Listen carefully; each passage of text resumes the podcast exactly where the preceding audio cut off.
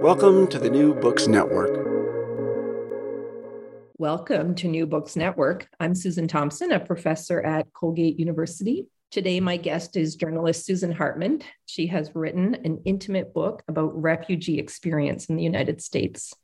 The book is titled City of Refugees: The Story of Three Newcomers Who Breathe Life into an American Town. Hartman introduces us to Utica, a small Rust Belt city located in upstate New York, just 250 miles north of Manhattan.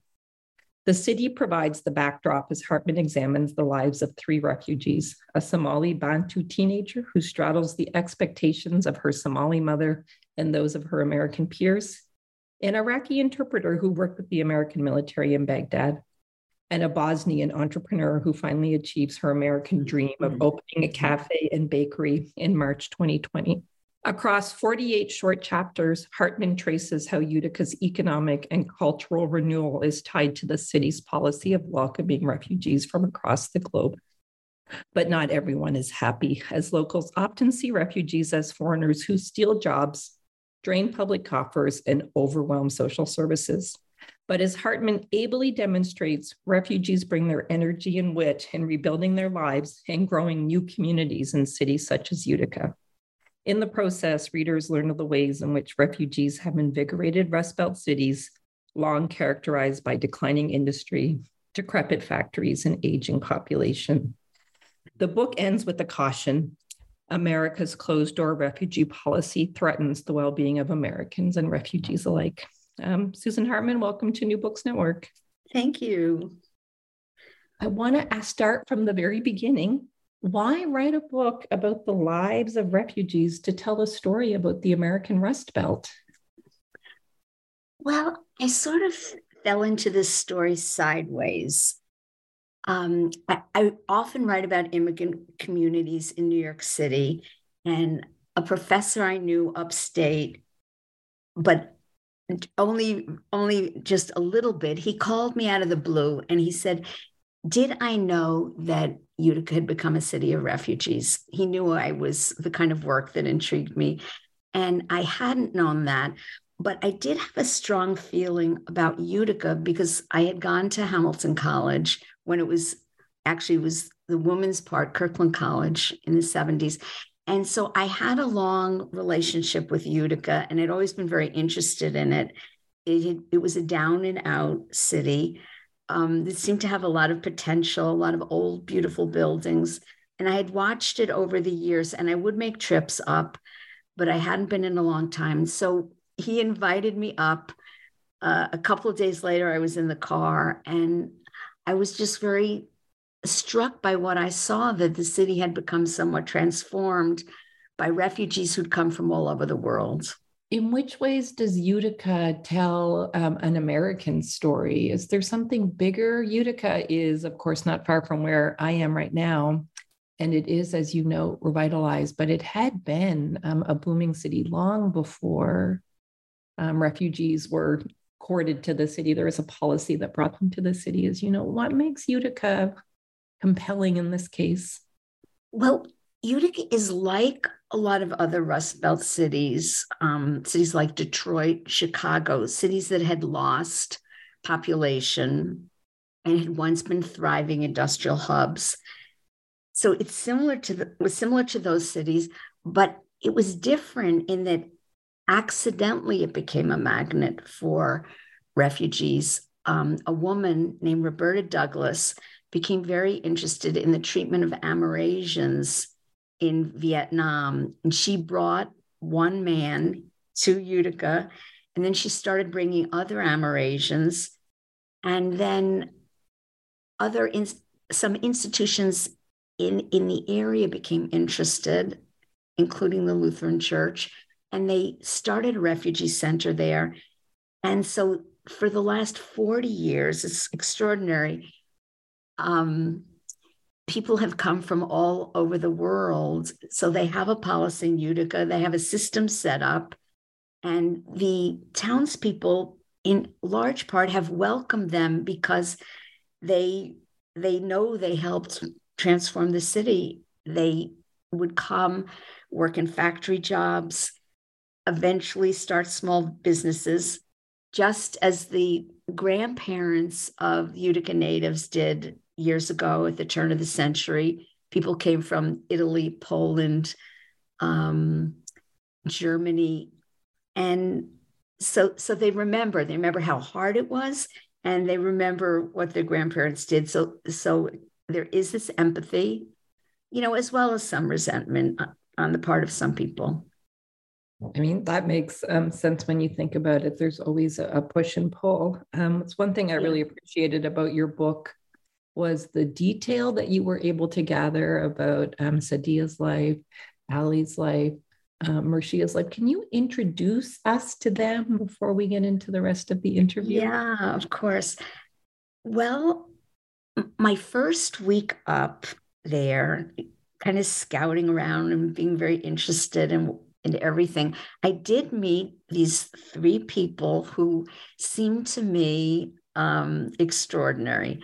Sadia was a 15-year-old Somali Bantu girl. She just had a ton of spunk, and she was always in a conflict with her mom.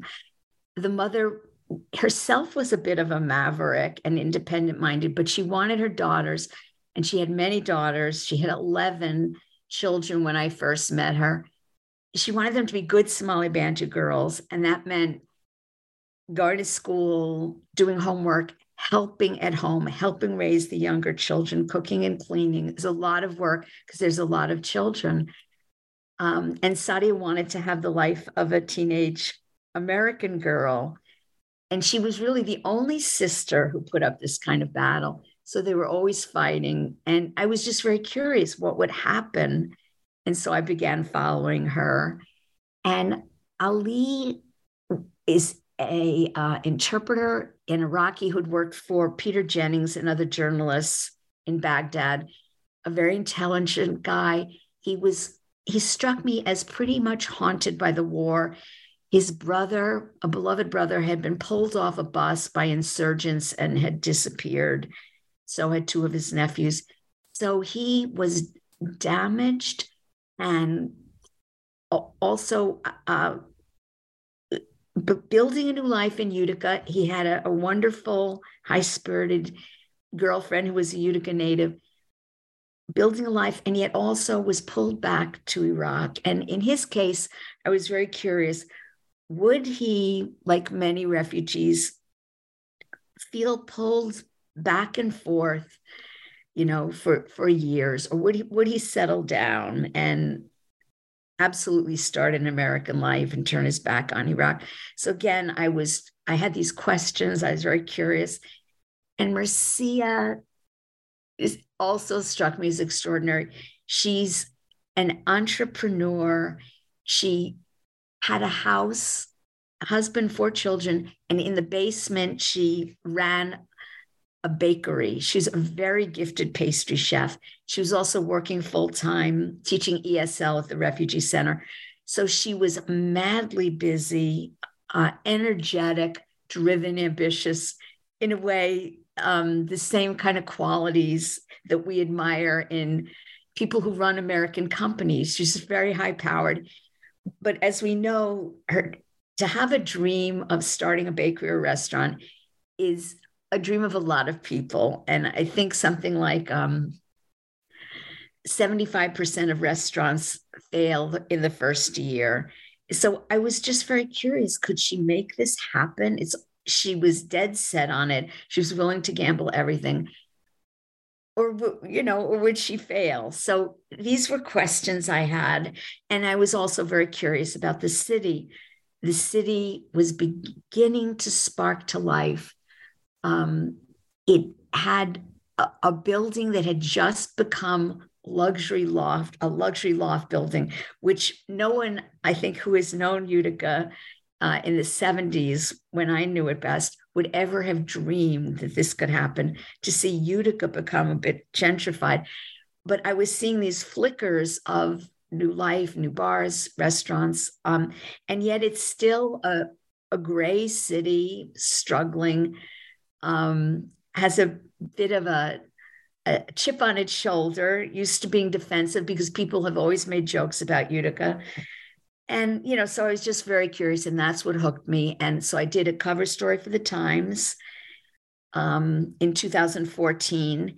And then when I was done with the story, instead of doing the normal thing, leaving that story and taking on a different story, I just kept going back and back and back. And I had no idea that it would take 8.5 years before all my questions were answered. And yeah, and that it developed into a book, and never stopped, the material never stopped interesting me. Yeah, thanks for sharing that. I just two things that you said really jump out to me. Number one is just curiosity. Curiosity is so important as just an approach and a method and probably just a way of being in the world. So I want to like dig a little bit on your curiosity.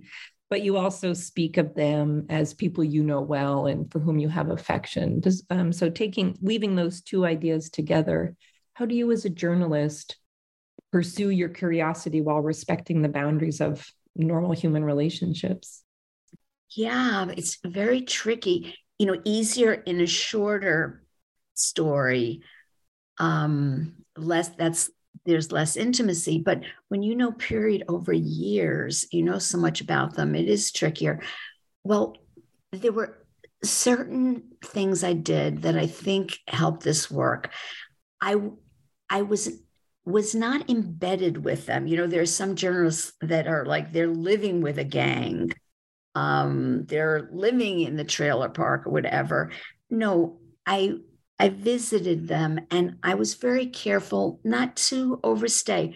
I found what worked best was to go up and visit if that was okay with them, you know, for an afternoon and maybe come back the next afternoon or evening if that was okay. And then leave and maybe keep in touch through phone, but not to overstay. If I felt people were going through something that was really so intensely private, I think there's a possibility another journalist would just have pressed. You know, they have to be part of everything. I respected the privacy, but of course, as a journalist, you do press, but not so much that it was ever, I think, hurtful or invasive. So I had those limits, and I work longhand, which is maybe unusual, and it was very hard on my hands because I feel that's more intimate, less intrusive than taping. So I would often just be curled into a sofa corner, and I think after a while became invisible. People, I think, felt free to just be who they were around me, and I think they picked up that I was not judging. I was interested, respectful. I never mentioned this, and it was only when I was done that it hit me. Maybe one of the reasons this was so familiar to me and I was so comfortable with it is that this is my background, that my grandparents were refugees, Jewish refugees from Poland. They were fleeing for their lives. I watched my parents. They are first generation Americans. So they have all the drive for their kids that, you know, I was seeing in the parents that I was observing, you know, so it was actually a very familiar scene. You know, some people have said, how did you, you know, it's so different from your life. You know, you don't know those languages and blah, blah, blah. But, you know, I think I was really very comfortable for a lot of reasons. And also because for 35 years, I had been following immigrant groups in New York City. Thank you for sharing so much of that. I do have too much of a social scientific question, but you can tell me if it doesn't work. How did you gain consent? Like, I'm Susan Hartman, I'm going to write a book, it's going to be published. Do you consent to participate? Like, that's a very awkward thing that social scientists have to do. So how did you build the trust-based relationships that work required, because the book really shines when you're writing, you know, Sadia has such issues with her mom, and her mom is so stubborn, and you can see that it hurts Sadia, but cultural politics get in the way and family dynamics get in the way. So that's just one episode in this that sort of follows through the whole book. So how do you center a life, but also respect the broader context? Yeah. Okay. So one thing that crops to mind quickly from what you just said is, you know, I was able to see it from both sides. And I think that's why they didn't in any way ban me from these arguments they were having or from describing what they were going through with each other. I'm a mom, and I understood Zahara's point of view, having a really wild teenager, because I had a difficult artist son, but I have been the difficult artist's daughter, you know, so I, having been in both situations, I think was a help. I think they felt that I got them. And when there's a scene where Sadia feels that the mother has kicked her out of the house for something really stupid, and she's devastated, and she leaves for quite a while, wandering, and she's homeless for a bit. And some people have said to me that that was cruel of Zahara. How could you possibly, you know, write about that in a impartial way? But I saw from Zahara's point of view that she was so hurt. She felt Sadia was being so disrespectful. Not that that was in any way, you know, a good thing to do, to ever make your child feel, because Sadia did feel abandoned. But I kind of understood where it was coming from. And I, of course, understood how Sadia felt to have a door locked. Now, the issue of consent is very tricky because, you know, if you're dealing with a lot of people in the United States and you say, I work for the New York Times or I'm writing a book, some people are going to be very happy to be part of it. They like the idea of being in a book or in a newspaper article, especially if they're doing something cool that needs to be advertised, and they may see the monetary value of that. But refugees are not going to understand. They don't know the New York Times, this particular group. That's another world. So how do I really make them understand what they'd be getting into? So what I could do was just to try my best. And again, it wasn't new to me because I had been doing this before. So these are the kind of things I did. I would describe, let's say, if first it was going to be in the Times, what that story would be like, what would be in it. And I would show them examples of similar stories, physical copies of similar stories with photographs. And I would explain a photographer, you know, would be coming. How do they feel about that? And, but, you know, it's always a worry. Do people really understand what they're getting into? Now here, it was such a long process, almost a decade of knowing me and knowing a book was coming. But it was something I, you know, had to do my best to try to establish. Also, Sadia was young when she said yes. So then toward the end, at the beginning, she's a rebellious kid. At the end, she's a young mother in love with her baby. So she's a bit of a different person. So I said to her, would you like your name to be changed?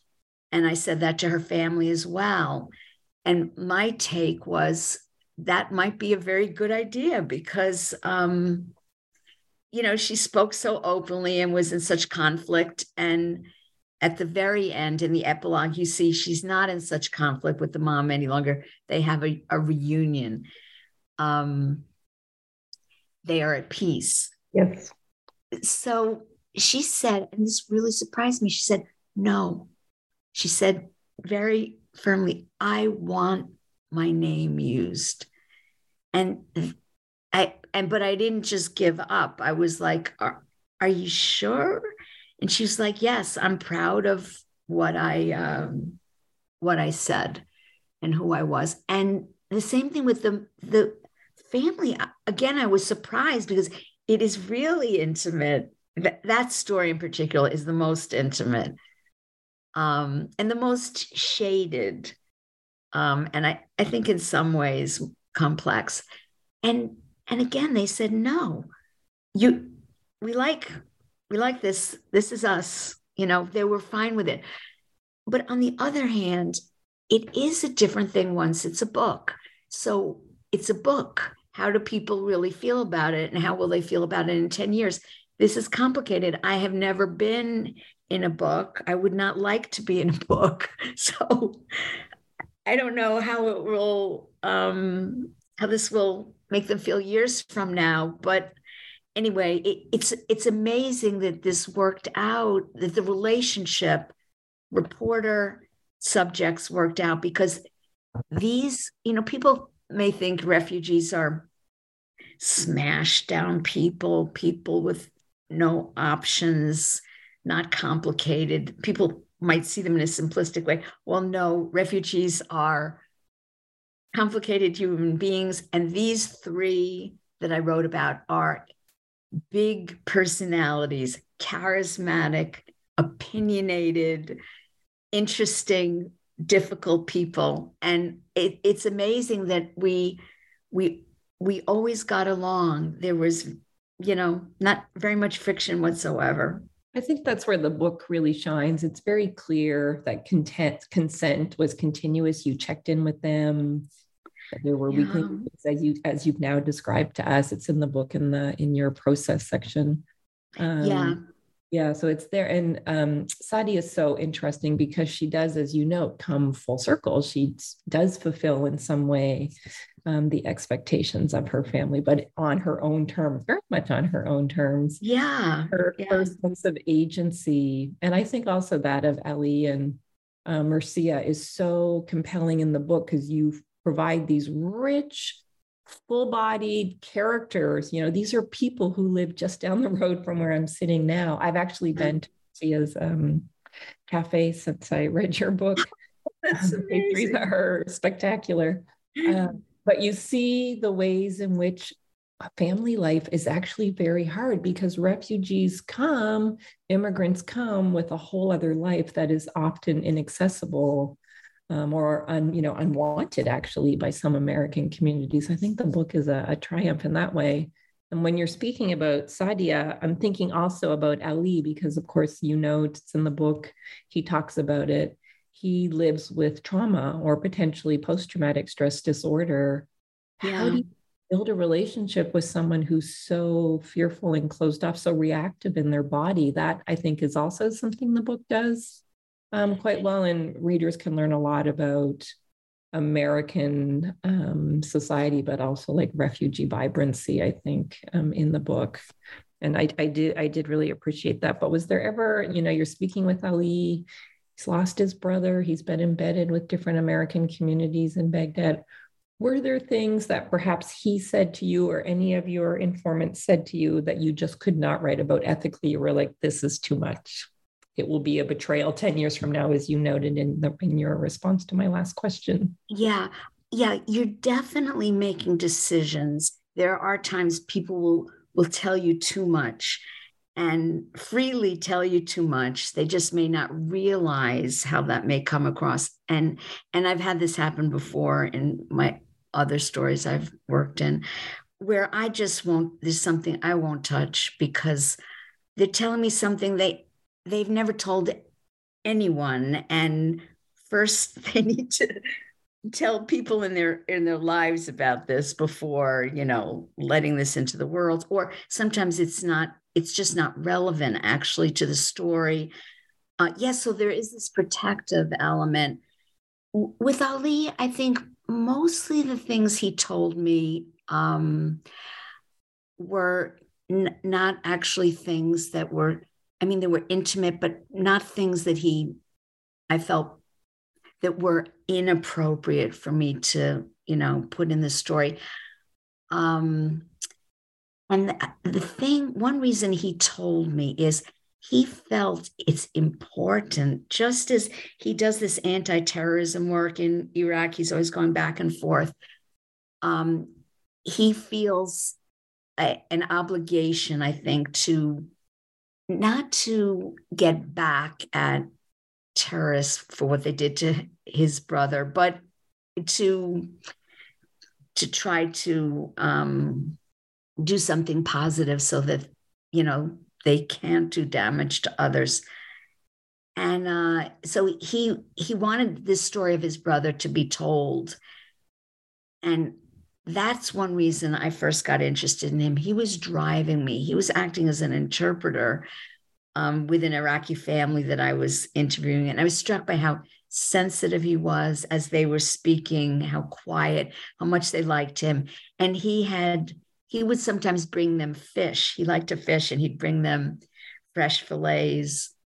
And he just understood what they were going through and how lonely they were. When we got back in the car, you know, I asked him this question. Again, I'm curious, I'm nosy. His beard was white, but his hair was very dark. And I said, "Why is that?"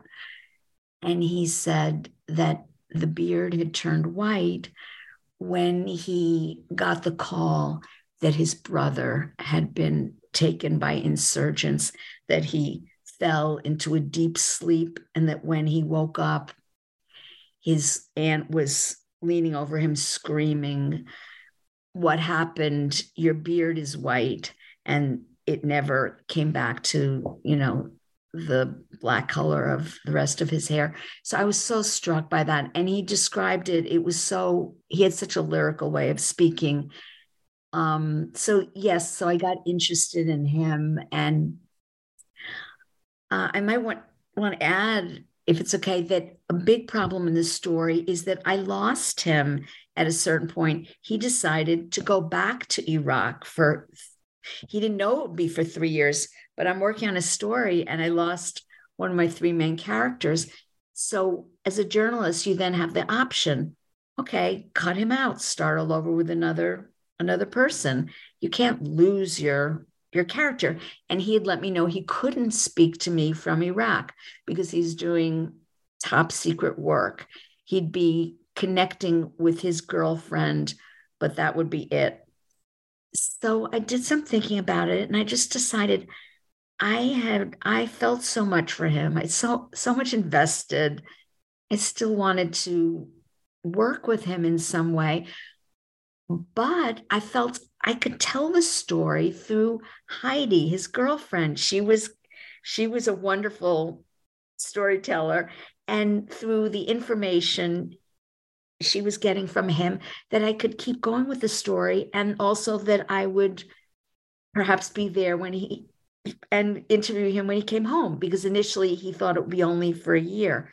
So that was a very unusual way for the story to develop. But it does speak, I think, to the relationships you were able to develop, because Heidi does become a full character in the latter part of the book. Yeah. Her daughter, who's gone away to college, and brings home her first girlfriend, which is a little bit of a cultural challenge for Ali, but he accepts it because he loves them. And that part I thought was actually a great segue into Marcia's life, because you see with her drive and her insistence that the restaurant be this way with this decor, and we have this menu, and we not overcharge people, almost a metaphor for Utica itself, because she was bound and determined that it would work in her way. And towards the end of her story, you introduce us to the mayor of Utica, Robert Collins, and he is also stubborn and wants things to be this way. And you can see it on the streets of Utica, the drive of these two very differently situated individuals. And I guess one question I had, just think, having met the three of them, did they ever speak of anti-immigrant sentiment that they'd experienced? You know, upstate can run a little red. We have high Fox viewership, just looking at the statistics. Did that ever enter their lives, or did they find themselves in protective bubbles? Because Utica itself, the Mohawk Valley Refugee Center, is such a special organization. Yes, yes.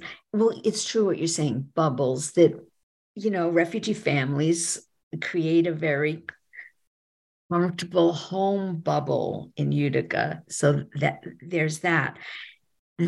Then, you know, their children tend to get more out of the bubble and sometimes drag them out as well. But okay, there are these bubbles.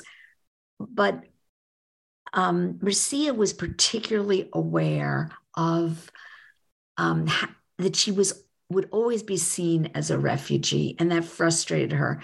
And I thought she had this beautiful way of putting it. She once got very exasperated because someone she worked with at the refugee center asked her about an incident where a Bosnian young man had called in a couple bomb threats. And this woman asked her in a kind of a nasty way, had she heard about that? And Marcia was so hurt and outraged. She felt, why are you asking me about that? Because inside she felt, I feel the way any American feels. The guy should be punished. If it was my son, he should be punished if you do something like that. She felt that someone educated should have known better than to stereotype her. And she said to me, what, should I get a T-shirt and put on it, I'm Bosnian Muslim? In other words, is that all she is to people? She wishes that she could go to a party and if someone comes up to her, they might say, you know, how are you? You know, what kind of work do you do? She said, when she goes to a party, people, the first question is always, where are you from? And she says, I can't do anything about my accent. I have an accent, but she just wants to be seen as an American, someone who loves Utica. And it's frustrating. She says, I will always be a refugee. Where is my place? Nowhere. Because if you're not totally accepted here, you're not totally accepted in Bosnia when she goes back in the summer, because the Bosnians see her as a wealthy American, even though that is not exactly who she is. So it's difficult. And I felt that was very eloquent when she expressed that.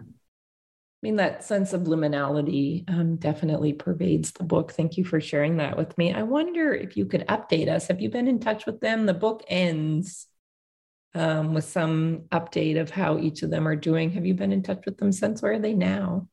Yeah, I have been. Well, Marcia's restaurant is flourishing, so that's just wonderful. They were able last summer to take a very long vacation. I don't know that that's something they ever have done, to Turkey, and just, it was a joy. She works tremendously hard to the point of risking her health. And so this was imperative, and she could afford to do that. So that's great. But, you know, the restaurant business is never easy. It's always a struggle. Even if your restaurant is packed, there's always struggle. So Ali, I was surprised because at the end of the book, he comes home and he's on his way back from one of the contracts. And it just seems like he's had it finally, that he accepts, he wants a stable life in Utica, a calm life, a peaceful life. He's going to get a little house with a garage and fix things and not go back to Iraq. And that he opened up for the first time and said he feels he has PTSD, that a friend of his had been killed, who was also a contractor there doing similar work. He was an interpreter. And he said he'd had it.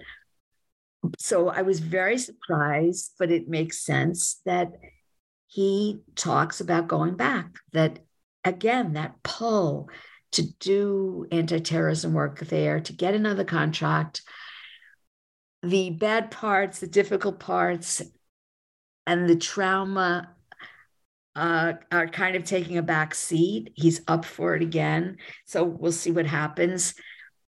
And his girlfriend just accepts that. That's part of who he is. He may be coming and going for the next years. Anyway, that surprised me. But they did get a lovely little house and are very happy with that house.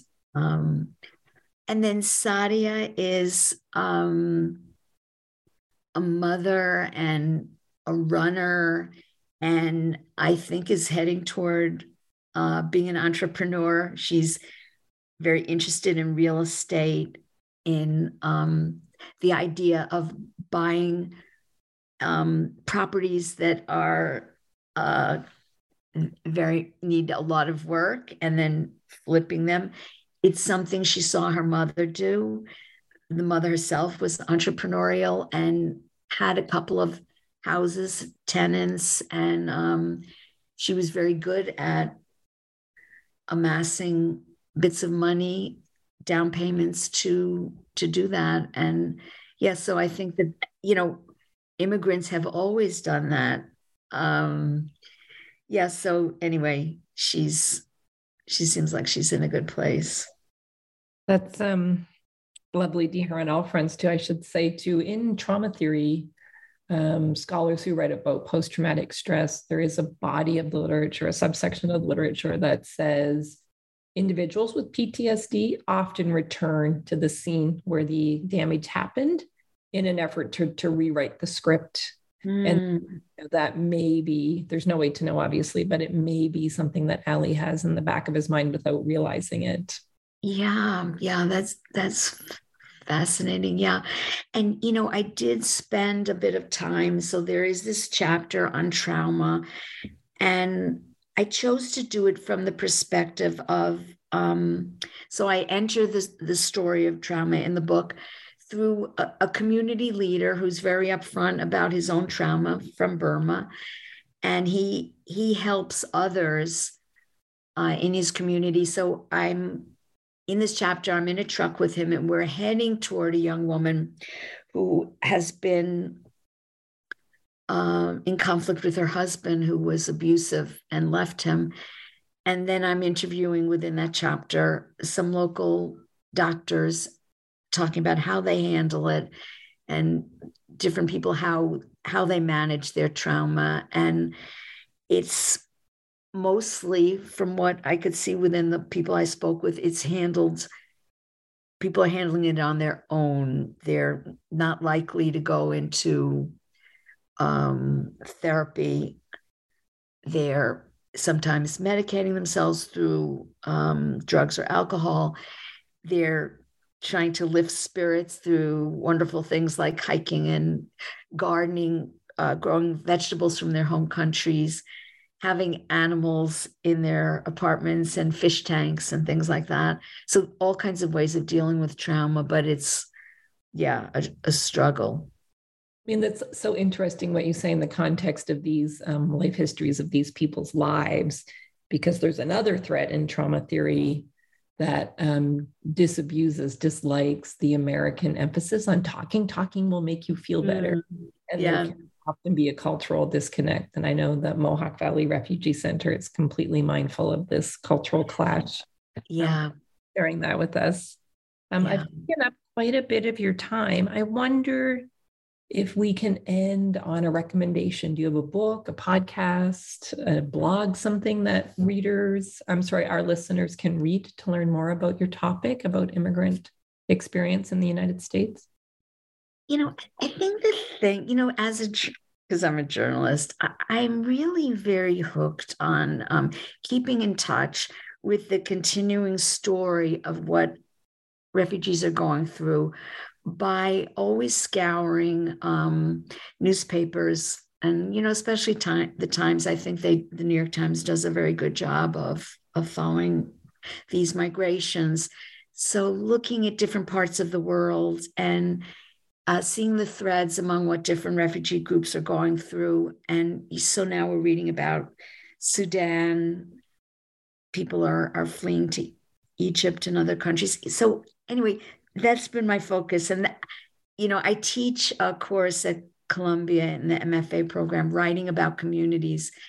And I encourage my students to follow features, which are the kind of thing I write, which are human stories that also reflect on larger issues. So for me, that's just the greatest thing, to follow a family, a person.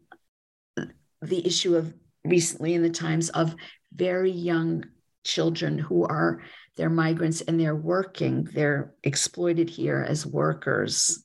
They're 11 years old and they're working in factories. So I think that kind of thing is just really wonderful to connect to. Yeah, thank you for sharing that with us. Thank you for being with me today. Oh, thank you for having me. It was delightful. Look forward to your next book. We've been learning from Susan Hartman on her book, City of Refugees. Thank you. Thank you. Take care.